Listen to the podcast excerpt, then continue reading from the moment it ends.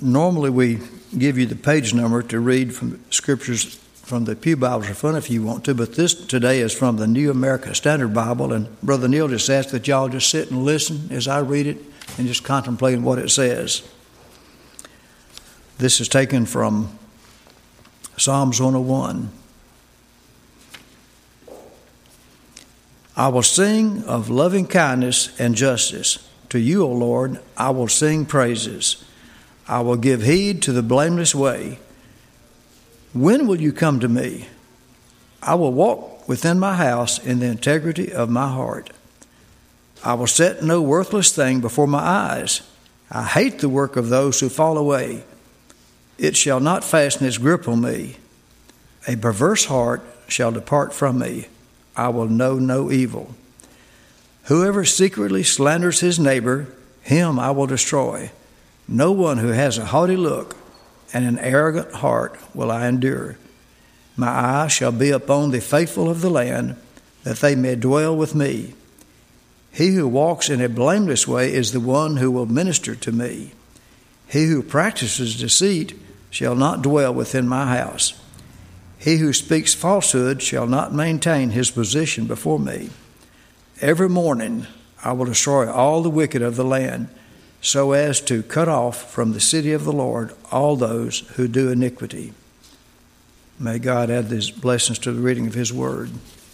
Well, welcome to Freedom Sunday, just our second annual Freedom Sunday. Is only the second time we've done this, and I was curious, you know, what people would think about it. Having done it once, it's, it's a kind of a heavy week, you know, it's a heavy subject matter and I wasn't sure, you know, how excited people would be to do it again. But it's been a lot of uh, excitement, and so thank you uh, for being here. Thank you for uh, supporting what we're trying to do here. Before I dive into that, I want to thank you again, uh, as we have several times, for your prayers for my wife and my family, and um, we are down to the end here. On Wednesday, they plan to induce labor, and and uh, we will hopefully put a long season behind us here um, and, and go into a new fun season. So thank you for your prayers for her. She's got a sinus infection today, so she won't be here, but um, they've got her on antibiotics and hopefully be feeling good in time for labor. So that's the that's the hope. So thank you again for your prayers through all that, through the sickness and the pulmonary embolism and the whole the whole deal. And we really appreciate your support. Uh, all right, this is Freedom Sunday. It's a Sunday where we address the issue of human trafficking, where we uh, become more aware of this evil in our world, but it's also a week where we try to do something about it. We don't want to just talk about it, we want to do something about it. We want to engage in the fight. And so uh, last year was the first time that we did this, and, and we were kind of prompted by the, uh, the church group that we're associated with called Church of God, based out of Anderson, Indiana. And they started an initiative called CHOG TraffickLight and they it's made up of various organizations in the United States and around the world. Uh, it includes like Church on the Street in Atlanta. It includes uh, an organization called Pink Door in Berlin. Germany, and it includes the shelter in India, which is an incredible ministry that's, uh, they started fighting human trafficking in the 1800s, literally going door to door and, and rescuing young girls out of, uh, while, while the, uh, you know, the perpetrators were chasing them down the street. I mean, just unbelievable stories. And so, you know, it supports all these ministries, and, and the Church of God challenged a thousand churches to give a thousand dollars. That was the goal, is to find a thousand churches who'd be willing to give a thousand dollars. And we stepped up to the plate last year and we gave just over a thousand dollars to that cause. And let's give a round of applause and just celebrate that again. That's awesome. Um, but this is something that we want to keep in front of us, and uh, and this year doing something a little bit different. We uh, we found out about a local organization uh, called Project 41 that's engaged in this fight already, and uh, so we've invited in just a few minutes. You'll hear from co-founder uh, Lindsay Nadler about that. And so we're looking forward to hearing from her. And so this year we, we've kind of changed it up a little bit. And many of you have brought items to donate to Project 41, and that's awesome to see all that pile up out there. And then uh, we're also, something else we're going to do is when we take our offering today, you may have noticed an envelope in there that says Freedom Sunday on it. And we're, anything that you want to give towards Freedom Sunday giving, you can put in that envelope. And uh, what we're going to do this year is, is since we met the goal of $1,000 last year, we're going to send half of our offering today to the CHOG TraffickLight Initiative, and we want to send the other half to Project 41. And uh, so we're excited to do that. I also want to just mention I know that this is a kind of a busy season around here, and we just got done with our Faith Promise uh, convention weekend, and we had, uh, you know, about $30,000 pledged toward missional work here and around the globe, and, and we're also doing a lot of youth fundraisers and all. So I, I don't want you to feel like this is a, a heavy pressure day, but I also wanted to give you the opportunity to, uh, to engage in this fight and to, to have a part in it, and every little bit counts. And so uh, just wanted to share that with you. We don't have a specific goal that we're shooting for today just because I felt like we've, we've had a lot of specific goals we've been shooting for and meeting lately. And so I just want you to know that we're, you're invited to participate in this as much as you feel able and called and led to do so. And uh, so we look forward to doing that in a few minutes. But let's dive into this message today. And I wanted to kind of call our attention to uh, a different nuance. Last year, we just kind of talked about the issue of human trafficking and and the need for the church to step up and do something about it. And just as a recap, um, human trafficking is basically modern day slavery that involves the use of force, fraud, or coercion to obtain some type of labor or commercial sex act. And this plays out in a lot of different ways. And the, one, the way that, that probably gets the most attention, because it's probably the most prolific, is uh, women who are trafficked and into the sex industry. Uh, but this also takes form in different ways, and, and it also involves uh, boys and young men, and it also, uh, even in the sex trafficking part of things, but it also involves people who are trafficked into massage parlors and, uh, I mean, a whole variety of, of things that, and we found out that slavery is definitely still an issue, uh, maybe more so than ever. So, uh, another, just a few statistics that we shared, and these are ever changing and uh, unfortunately, oftentimes always growing. But 27 million are believed to be in bondage around the world.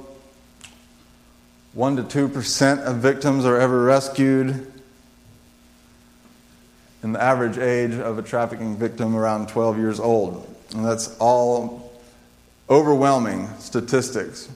And, and as we, you know, we've watched a couple of videos about Project 41, and, and Lindsay will come and share more in a minute about their heart. But that's, I love their heart about that of being uh, for the one, as they shared on that video, because you know it can be overwhelming to hear those statistics and be like, well, what can we even do with something that big? Um, but the reminder that each one life that's caught up in that deserves the chance to be rescued, and if we can rescue one, or more than one, then that's worth fighting for. And so uh, that's just kind of the background. And today I want to take us to a more specific issue, something that I believe is at the root of this. And probably if we don't address this, uh, it's going to be really hard to ever make much progress in the area of fighting human trafficking, and that is pornography. And so, again, another heavy topic this year, but I think it deserves talking about. And to start off with, I just want to share kind of a, a, video or two here with you. And this first one is an interview. This happened quite a few years back, back in the 80s. And it was an interview by James Dobson of Focus on the Family with a serial killer. You've probably heard of him, Ted Bundy. Uh, some of you may not have heard of Ted Bundy if you were born in the 90s, because um, that happened, the crimes he perpetrated were mostly in the 70s, and then he was in prison for a long time. And, but that, that saga captured the attention of the nation. Because at that time, you just didn't hear much about those kinds of people. And he admitted, confessed to the murder, rape, kidnapping of 30 young women. And they believe the numbers could even be higher than that. That's just, that's just what he confessed to. So I want to uh, share this interview with you, just a clip of it, a segment, and uh, we'll talk about it. For the record, you are guilty of killing many women and girls. Is yes. correct? Yes, that's true. Ted, how did it happen? Take me back. What are the antecedents of the behavior that we've seen? Uh, so much grief, so much sorrow, so much pain for so many people. Part of the tragedy of this whole situation is because uh, I grew up in a wonderful home with two dedicated and loving parents, uh, one of uh, five brothers and sisters. A home where we as, our, as children were the focus of, of my parents' lives, where we regularly attended church, uh, two Christian parents who did not drink, they did not smoke, there was no gambling, there was no physical abuse or fighting in the home. I'm not saying this was Leave It to Beaver. It wasn't perfect. Well, no, I don't know that such a home exists, but it was a fine, solid Christian home, and nobody, uh, uh, I hope no one will try to take the easy way out and to try to blame or otherwise accuse my, uh, my family of contributing to this because uh, I know, and I'm trying to tell you as honestly as I know how, what happened, and I think this is a message I want to get across. But as a young, uh, a young boy, and I mean a boy of uh, 12, 13, certainly, that I encountered outside the home again, uh, in uh, the local grocery store, or the local uh, uh, drugstore, the softcore pornography, what people call softcore. Um, but as I think I, I explained to you last night, Dr. Dobson, in an anecdote, uh, as young boys do, we explored the the back roads and sideways and byways of our neighborhood, and oftentimes people would dump the garbage and whatever they were cleaning out of their house. And from time to time, we'd come across so, pornographic books of a harder nature than uh, more uh, graphic, you might say, more explicit nature than we would encounter, let's say, in your local grocery store.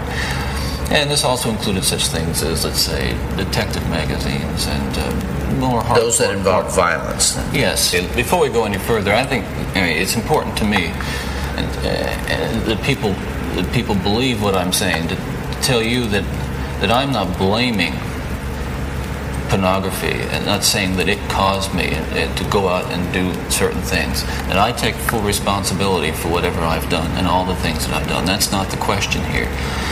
The question and, and, and the issue is how this kind of literature contributed and helped mold and, and shape the kinds of violent behavior. It fueled your fantasies, didn't? Well, in, in the beginning, it fuels this kind of thought process.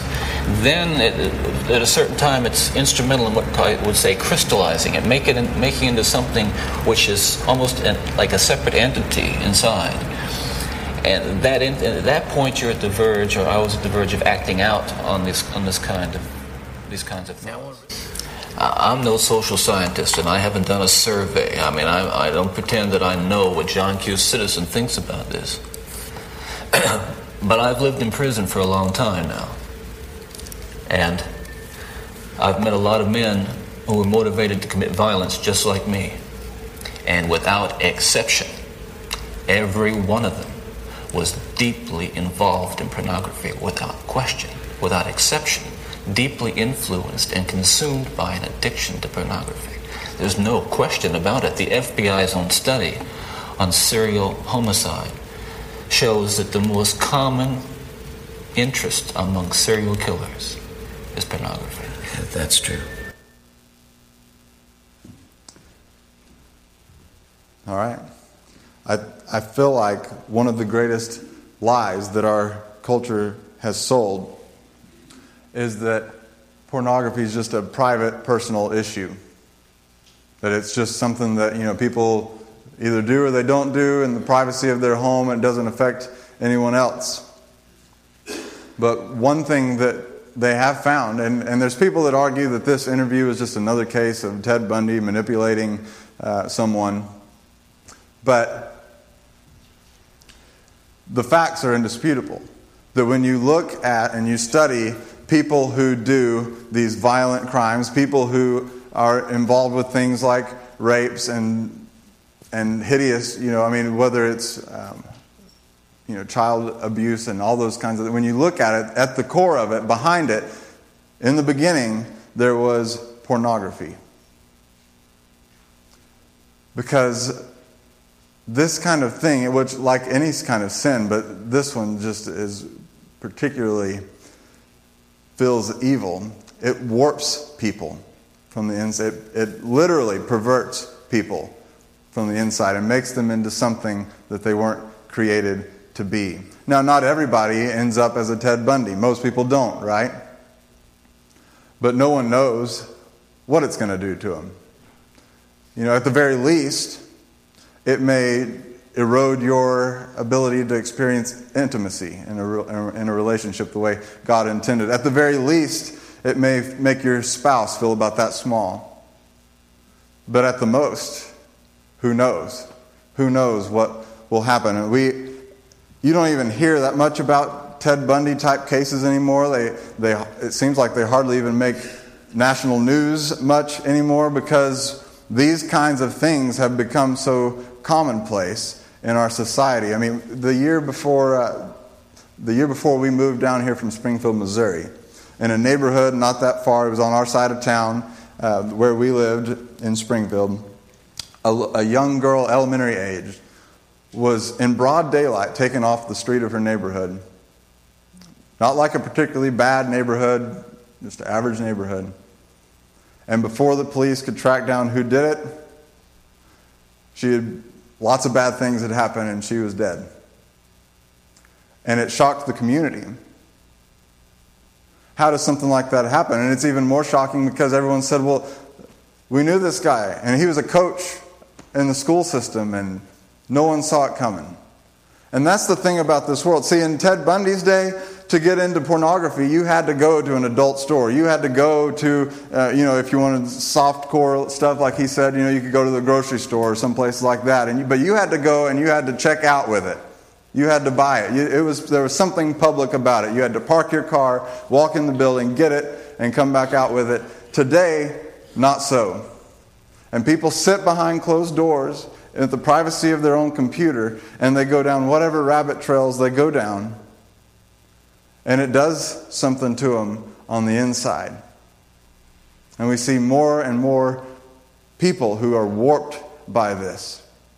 And we shake our heads and we wonder what kind of sicko can do this to kids? What kind of sick person would do something like that? Well, I'll tell you, it's someone who sat down and they started looking at pornography. As a kid, probably they were exposed to it and they got addicted to it and it took them down trails they never saw coming and one day they woke up and that's where they were. This idea that, that pornography is just a, a private, personal issue is something that we need to be dispensing of. Because in our society, there's too many men who think, well, that's just what guys do, and too many women who think, well, that's just what guys do. And they're okay with their husbands doing it because, you know, maybe their dad did, maybe, well, that's just what guys do, you know. It's not okay. And it's not just a personal, private issue. In fact, I feel like that it's probably one of the most harmful tools of evil in the world today. And not just because of what it does inside people, not just because of Ted Bundy type instances, but more so because it is pornography that is driving, that is fueling human trafficking. And this happens in at least a couple different ways. But uh, this we're going to show one more video today, and I'll show that to you, kind of just to connect the dots between pornography and human trafficking, and then we'll go from there.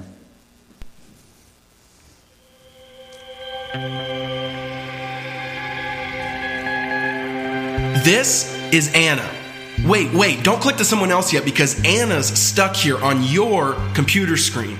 And while you can walk away, her image is stuck on the internet. See, your fantasy is Anna's nightmare. There's a good chance recruiters lured her with flattery. Perhaps they baited her with cash. Maybe they even tranquilized her with date rape drugs. And if Anna's like many others, she stays sedated with alcohol, weed, or coke to numb the pain. Chances are she faces STDs and HIV because she's denied access to protection. We don't know what she's been through because we only see Anna smiling. And they keep showing Anna smiling so that you'll keep watching. See, pornography is integral to human trafficking and prostitution. In nine countries, almost half, 49%, said that pornography was made of them while they were in prostitution. This generation fights sex trafficking more than anyone ever has, and more than anyone ever has, this generation consumes porn. Fighting human trafficking and then watching porn is like protesting a corrupt politician and then donating to his campaign. You browse privately going from Anna to Zoe and back to Anna. Watch your favorite fantasy and then walk away. But Anna's still there. She's stuck there, stuck in this life because you click. Each click each link, each URL visit and play button, this is the currency of porn. This is the price of Anna's life. The $100 billion pornography industry is fueling the appetite for children as well. Teenage girls now make up the biggest slice of viewable porn, which by definition is considered trafficking. The demand for porn fuels the trafficking industry, and you can take away that demand. You can cut the cord on this machine. You can bankrupt the system.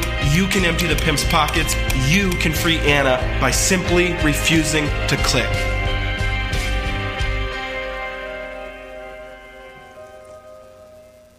Pornography drives human trafficking in at least two ways.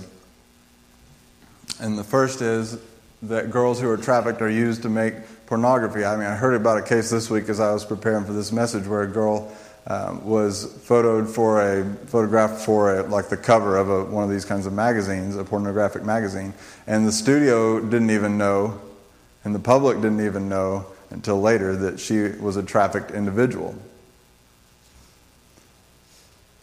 You know, we, we make the mistake, you know, if, if you tell yourself that, oh, well, you know, this, what, I'm, what they're looking at or what I'm looking at on there is, is just, you know, girls who are wanting to make a buck, think again. They're not smiling at you and telling you all those things because they want you to admire their body. And we're learning that increasingly. And what's more, we should not make the mistake of thinking that this isn't a problem in the church, or this isn't a problem in our corner of the world, or this isn't a problem in our family. I mean, the statistics are, are numbing, and if we went on beyond this, it would make you sick, but just some fundamental ones. Nine out of ten boys, six out of ten girls are exposed to porn- pornography by age 18. I can tell you that it would be even higher than that after college. Just would be. Average first exposure of boys is age 12. 67% of young men and 49% of young women say viewing porn is an acceptable way to express one's sexuality. Think we don't have a problem? And again, I don't think the, especially like number one there, I don't think that was the case back before the internet. But we live in a different world. And it's almost, no matter how hard a person tries, no matter how hard their parents try, it's almost impossible not to come in contact with it or be exposed to it at some point in our society. And so we have a real problem on our hands. See what I mean? One of the most harmful pieces of evil in our world. And so, what are we going to do about it? You know, I think that we have to start by looking at how do we fight pornography? How do we wage battle against something like this, both in our own lives for those of us that struggle with things like this, but also how can we pass things on? You know, if I was thinking today, probably there's folks in this room who you know, you grew up a long time ago before internet and all that stuff, and, and this is just mind blowing to you that, any, that this would be a struggle for people like, I mean, in the church, and just that this would be this big of a struggle for this many people probably boggles your mind. But we need to face that it is. And for you, if it's not a struggle for you, hit your knees in prayer for your kids and your grandkids because it's a struggle for them. And it's going to be a struggle for them because of the way that our world is today. So, what I wanted to do with you is first share some scripture with you that we just read a few moments ago. We'll look at that, and then I want to give you some practical things, and you can find some practical stuff that we'll talk about in a second on your note card. And maybe these will be helpful to you in this battle. Maybe they'll be helpful to you in another battle that you face with sin. Or maybe this will be something that you can pass on to someone who needs it, or pass on to a parent who can use it as they parent and try to raise their kids in this crazy world. The passage we read is one of my personal favorites. I highlighted it in this Bible that my parents gave me back when I was in college. I highlighted it a long time ago. And I underlined the word integrity. I said, This is the kind of person I want to be. This is the kind of attitude that I want to have towards evil and in my life. So it's something that I've tried to keep memorized, especially this part this part here. I just love the way it reads. I love the way David, the, the king, the famous King David, I love the way he writes this with, I mean, there's no, well, I'm going to try to do better, or I'm going to try to do good, or I'm going to, no. just listen to the, the tone that he speaks with. I will walk with integrity in my home. I will set no worthless thing before my eyes. I hate the work of those who fall away. It shall not fasten its grip on me. A perverse heart shall depart from me. I will know no evil. That's the kind of attitude that it takes to do battle against something like this that gets a hold of people's hearts and is so hard of a habit to kick. There's another part that he shares a few verses later, and, and bear in mind that this is a king. And part of his job is the care of his nation, of his people. And he says these words He says, Every morning I will destroy all the wicked of the land so as to cut off from the city of the Lord all those who do iniquity. He's saying, Every morning I get up and I fight the bad stuff. Every morning I'm going to get up and I'm not going to tolerate evil in my community. And likewise, I feel like the church, we need to have both of these attitudes. We need to fight the battle on the inside of us first, and then we need to do something about getting it out of our society and out of our community because it's obviously bad for our society and for our community. It leads to all kinds of injustice and evil in this world, so it's not worth tolerating. So here's, here's the deal rooting out evil is a battle for the bold. Again, when you if you decide to enlist in the fight on this, whether it's in your own life or in your family's life or in our society, this is not a battle where you just say, well, you know, I hope something gets better or, you know, I'll try to do better next time. It's not a, it's not a battle for wishy washiness. No, this is a battle for the bold. People who are going to speak like David spoke and said, I will do this.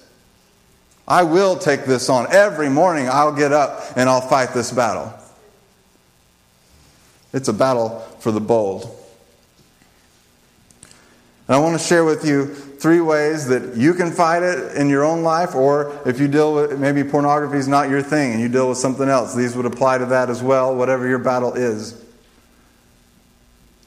And maybe this is something, like I say, that you can pass on to Parents, if you're a grandparent, pass them on to your kids for as they raise their kids. But when it comes to rooting out evil, when it comes to doing this battle, there's certain things we need to keep in mind, certain things that are helpful. One is to memorize and meditate on Scripture. Take it to heart. There's a reason that Paul, when he described the armor of God, described the sword as the sword of the Spirit, which is the Word of God. Because when you go into battle, you need a sword. And what's our sword? It's the Holy Spirit and His Word, God's Word. And that's a powerful combination. And so we need to take verses like this Psalm 101, that little segment that we just read a few moments ago, take it to heart, commit it to heart, and then think on it and think how it applies in your life. Let it marinate. I put a couple other scripture references on the back of your card under this that you can also use and apply, and you'll find others as you study God's Word. Find something that is meaningful to you, commit it to heart, and think on it, because that's your sword when you get into the fight. Helps to have God's Word at your fingertips. Another one is to seek accountability. Seek accountability. I have a friend who was in ministry, he still is in ministry, but uh, he actually shared with, we were in a, in a small group setting, and just shared with me that he had decided to subscribe to this service that sent every single website that he clicked on, everything he clicked on was sent in a list. I don't remember if it was weekly or I think it was weekly to his wife. Talk about bold. I mean, some of you are like, what? but literally, sent her a list every week of everything he had clicked on. And this is what I mean. It's a battle for the bold. This is not something that you mess around with. This is not something you say, well, I have good intentions. If it's something that you struggle with, you have to get accountability. And see, for our young folks, you guys, you know, the world is selling to you that the faster you can get independence, the better. That you don't need accountability. That you need your own stuff, you need your own space. I mean, they're selling that hard, right? You need your own stuff, your own space. Your parents need to respect your space, and you have you need to have boundaries and stuff that's private and all that kind of thing. And look, here's my thing. If the world knew what was best for you, it wouldn't be drowning in evil like this. And so I'm not asking you just to be okay with your parents holding you accountable. I'm asking you to go and to beg your parents to hold you accountable. Ask them to. As you get older and you graduate and you're, you know, find a, if it's not your parents, find a friend who you can trust to hold you accountable.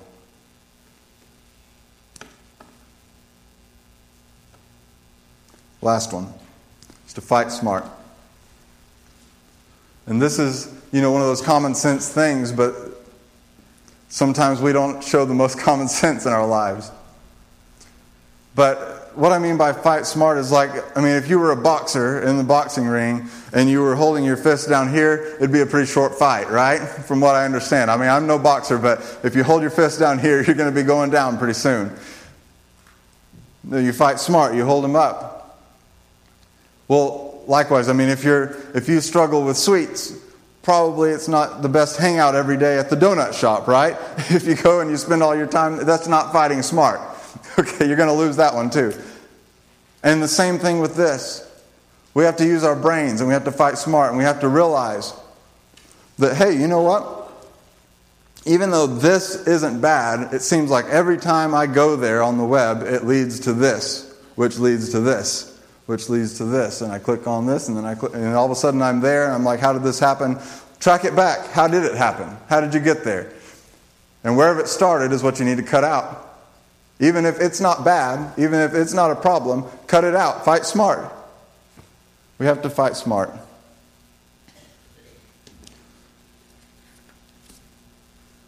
So again, look on you know on the back of your card. Got some resources. There's ways that you can restrict access for yourself or your kid on your on their phones and mobile devices. Most people don't take the time to learn how to do it. Take the time. Your kids' minds and their hearts are worth it. Your mind and your heart is worth it. I think that covenanteyes.com is that sort of service I was telling you about where it will like actually email someone everything, your history.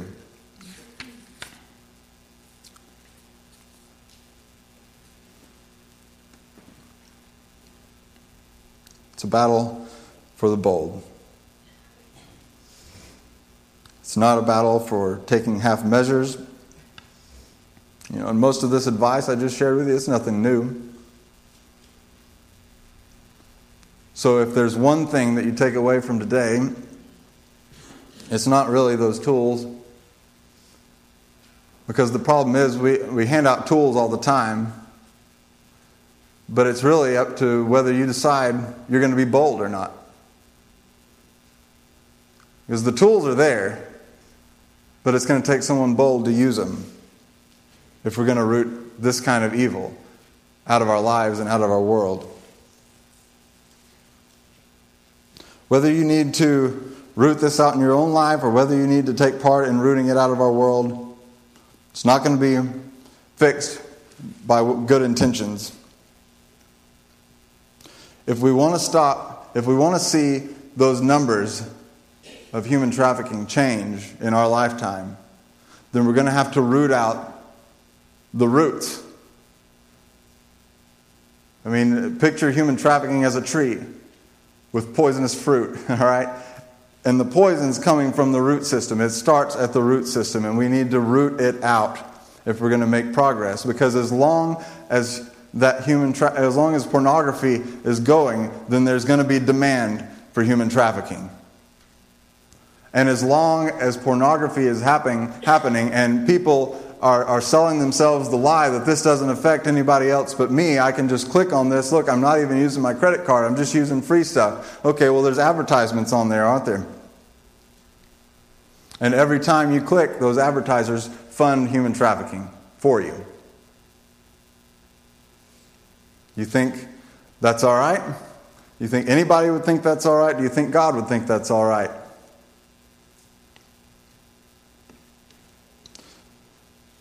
So let's get our heads out of the clouds on this notion that it's a personal thing, that it's a private thing, that it's something that, you know, God, boys will be boys.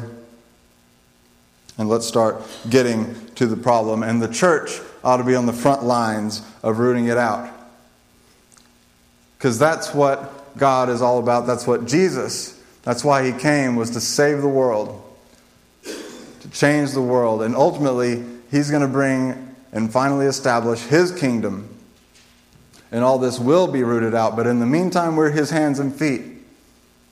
And we need to be in the fight. At the very least, you can do something about it by simply refusing to click and spreading the word. Let's pray. Father, we thank you for showing us that true love is the boldest thing in the world. Love drove Jesus to that cross for us.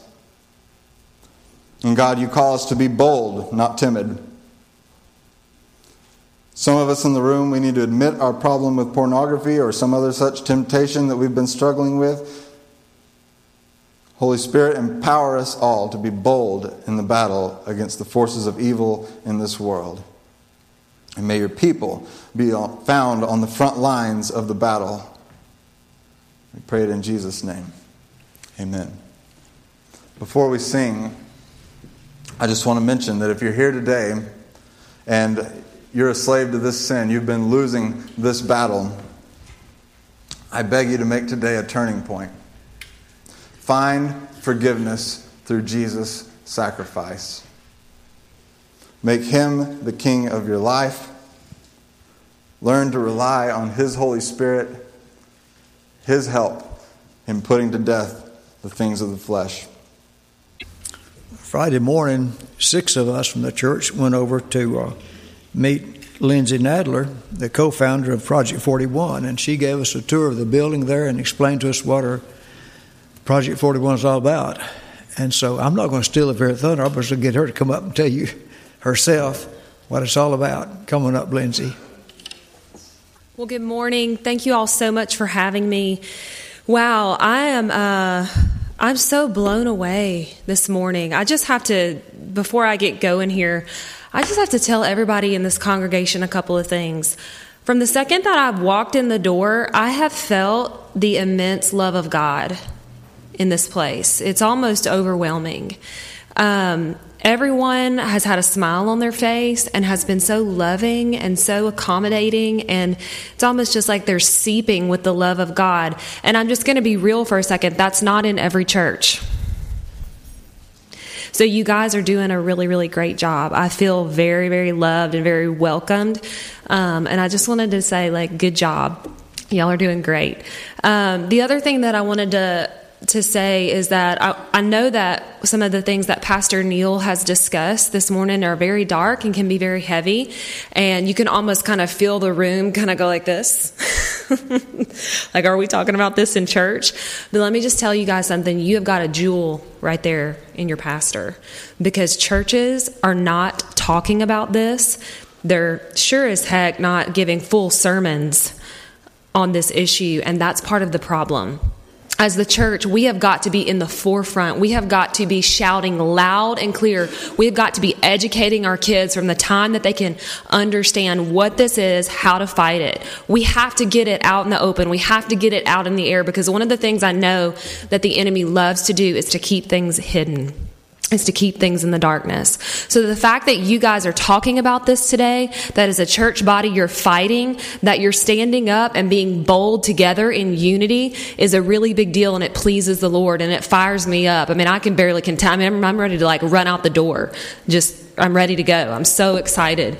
Um, it's so refreshing because I, I, travel all around. I speak to lots of different churches. I speak to lots of different groups. And guys, I'm telling you, it's this. I don't want to see it. I don't want to talk about it. It's too dark. It's too heavy. I don't want to hear it. I don't want to hear it. No, no, no. And that's exactly what the enemy wants you to do. So we have to talk about it without shame and guilt. We have to bring it out in the light. We have to use that same love, that same love that every single one of you have, have in your soul today that I've seen and experienced and felt with, um, that same love is, is your boldness.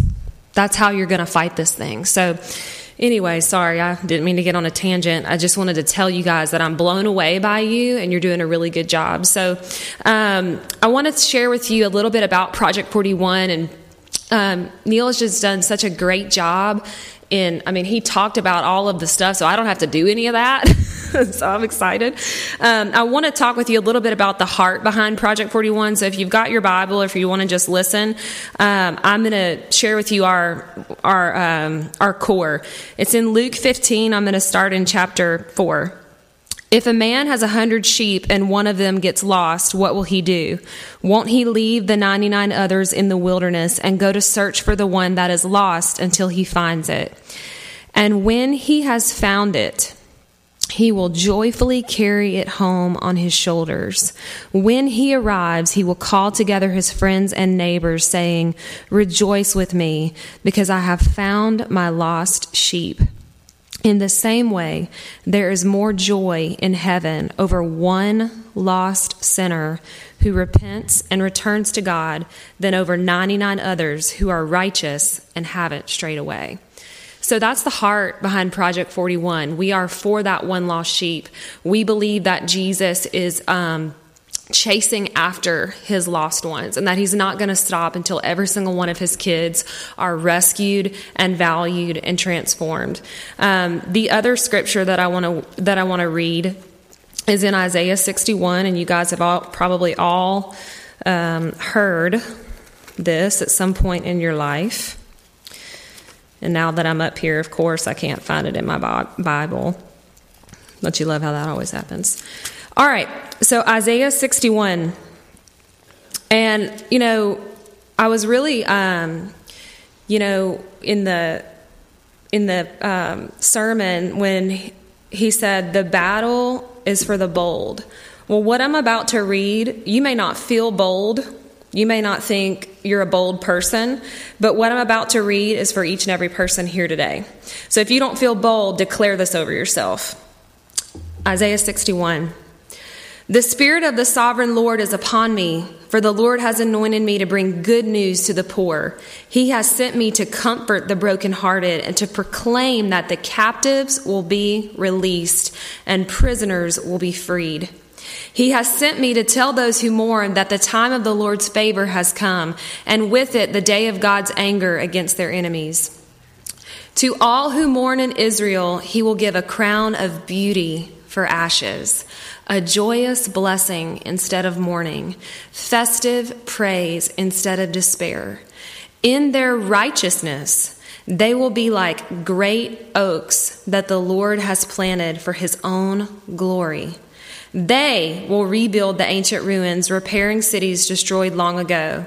They will revive them, though they have been deserted for many generations. So there's a couple of things in this passage that at Project 41 we believe in our core, and that is the most broken, the most traumatized, the most abused people in our cities are going to not only be made beautiful, not only are they going to be restored, not only are they going to be given a crown instead of ashes, but they are going to be the very ones that rebuild our cities. So it makes sense to me for us as a community, for us as the body of Christ, to invest in the ones that are going to be rebuilding our cities. Now, I love my country. Anybody else? I love America. I believe that we live in the greatest nation on the planet. But we have some broken cities. We have some cities that need to be rebuilt. We have some kingdoms that need to be rebuilt. And this says that the most broken are going to be the ones to do it. So this is where we're is what we're chasing after. Because here's the deal, when you see a woman that has been raped for a living, that has been traumatized, that does not know who she is in Christ, when you tell her that the God of heaven's armies loves her immensely and he'll do nothing, he will never stop chasing after her, and she begins to learn who she is and she completely transforms her life, you cannot argue with who her God is. And that's how revival happens in our community. I think about one of the girls that's in our program right now. We have a year long program for victims of sex trafficking here locally. It's called Esther's Academy. And she's pregnant She's pregnant with her sixth child. Um, her pimp was also her husband. Um, he died in prison. And she came to us completely broken, completely a mess. Um, and she sits every day in our classes at Esther's Academy and she learns about who she is. She learns about what it means to be a warrior for Christ. She learns about what it, what it means to steward and nurture the next generation that is living inside of her. And see, this will be her sixth child, and this is the only child that she'll be equipped to keep. So when we talk about the one, when we talk about transforming the one, we're also talking about the generation and the legacy that that one person affects. And see, all of you in here have a legacy. All of you in here have a sphere of influence. All of you in here have the next generation that you can affect. And being a part of this church, hearing things like you've heard today, rising up and saying, The Spirit of the Sovereign Lord is upon me. It's not somebody else's ministry, it's not somebody else's calling. This is for every single believer within your strengths, within your gifts, even within your weaknesses. The Spirit of the Sovereign Lord is upon me. He's equipped and fashioned all of us to pursue after the one in some way. So, when I think about the legacy that is in every single person, we have the chance to see America become new, become rebuilt, so that our kids don't have to worry about this, that pornography is not even an issue the main mission, the main goal is to see trafficking and slavery end in our lifetime, to wipe out pornography. How do we do that? Seems like such a huge, huge issue. How do we even fight it? It starts with our heart. It starts with knowing who your God is and how much He loves you. You know, we talked, he talked about a lot of different tools. He talked about a lot of different things today and all of those are great but the root issue is is that you look at pornography to get a need met you look at pornography because you want love. You want to feel affirmed. You want to feel validated. You want to feel significant. You want one thing that we were designed for, and that is intimacy. And when you learn that you can have intimacy with a good, loving, passionate God who can give you everything that you need, there's no desire for pornography. Okay, I can get on a tangent about that forever. So, I wanted to tell you um, a couple of stories because um, you know we talked about the statistics today, but one of my main missions today is to is to share with you what's happening in your city, it right here. Uh, when we think about the word sex trafficking, we think about the movie Taken. Has anybody seen Taken? We think about in other countries, which that happens. That those are our examples. But sex trafficking and sexual exploitation happens every single day right here in West Monroe, Monroe, Louisiana. It's important for you to know that where we live is in the I 20 corridor. Now, I have a background in law enforcement. I spent three years on patrol before I was a believer, so my perspective was a little bit different. Um, but what you see all day long is drugs are trafficked up and down I 20. And where you have the drug trade, you're also going to have the sex trade. So what we're seeing is on Thomas Road, 165 north and south, you know, the hotels north and south of the interstate, every single day because we no longer the days of seeing someone who we consider a prostitute walking up and down the street are um, are seemingly over. That still happens, sure, in bigger cities, but where we are, you've got a cell phone and a computer. That's not necessary. The internet allows people to meet up in hotels, so every day, all day long, in hotels in your city. People are being trafficked, people are being sold. Um, has anyone in here ever heard of the website called Backpages? Okay, don't go look it up. But it's a website very similar to Craigslist, and you can click on, because a lot of people still don't believe me that this is happening in our city. You can click on Monroe escorts, and you are going to see, boom, a giant list every day of ads being posted, and you can order up a human being just like you would order up a pizza. Ladies and gentlemen, this is not okay. It's not okay anywhere. Even if it was one ad, even if it was one person, it's not okay.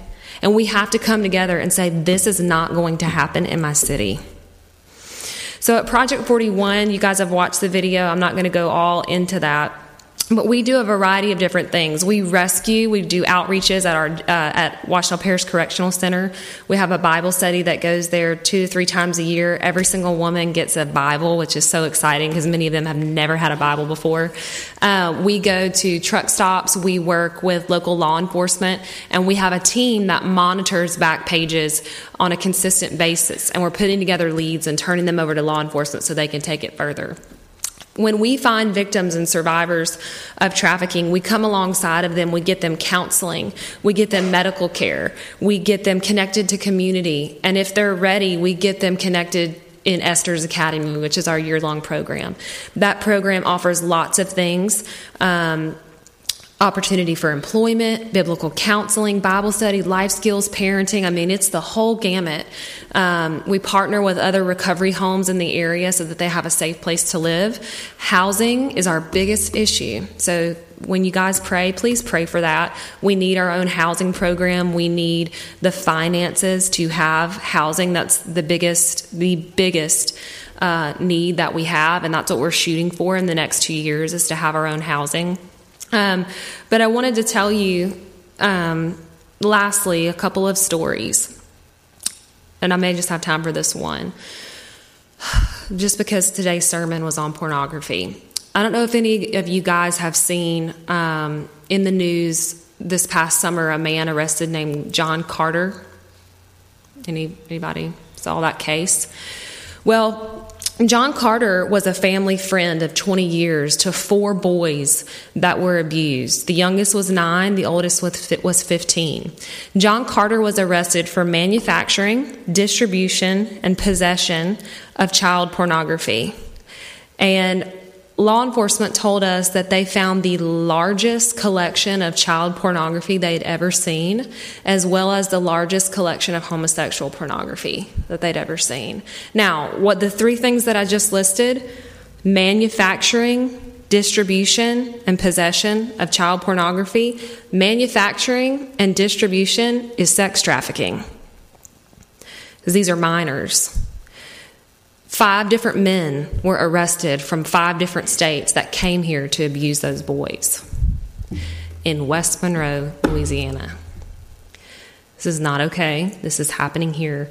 So, as a ministry, we were able to provide those boys with counseling that would have cost thousands of dollars, and we were able to provide it to their families, which were low income, for free.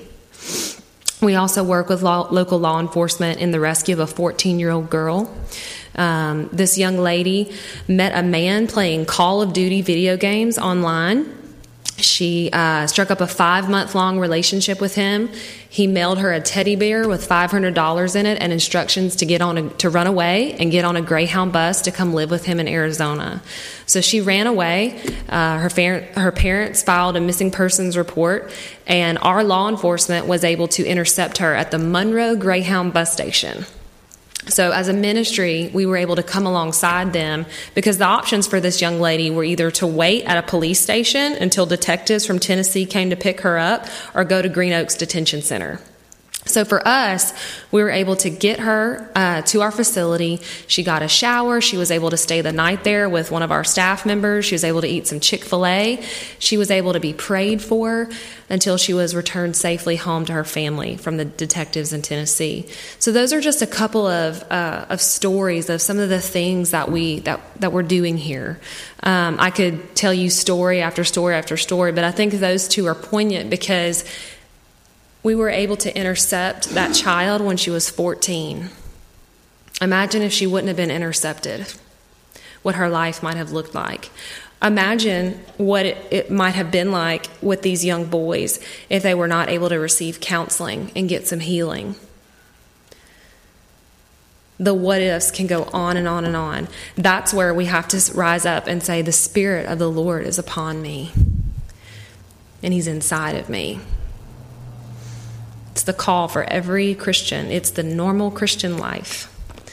So, I, just wrapping up, I wanted to say thank you all so much for letting me come and speak. Um, I also wanted to let you guys know that the light is bigger than the darkness, and that God is bigger than all of this. He's not intimidated by this. Um, the world is not going to hell in a handbasket. God is coming to redeem. He's raising up warriors. He's changing the heart of men. A revival is happening and an army is being raised up right now. So don't feel gloom and doom. Don't walk out of here feeling heavy. Don't walk out of here feeling, oh my gosh, to, and because so many times people are moved into doing nothing. Do something, even if it's little. I thank you so much for having me today. I covet your prayers. If you guys um, could just please pray for Project 41 when you think about it, pray for the women, pray for the men, uh, we have a lot of different ways to get involved if that's something that you're interested in. We do have a men's group that is meeting and starting up, and one of their goals is to come and, and speak to the heart of men and to go after the demand. Uh, we have a variety of different volunteer outreaches. If it's something that you want to be a part of, you can visit our website. But um, I'm overwhelmed by your love and just so thankful and honored. So thank you very much.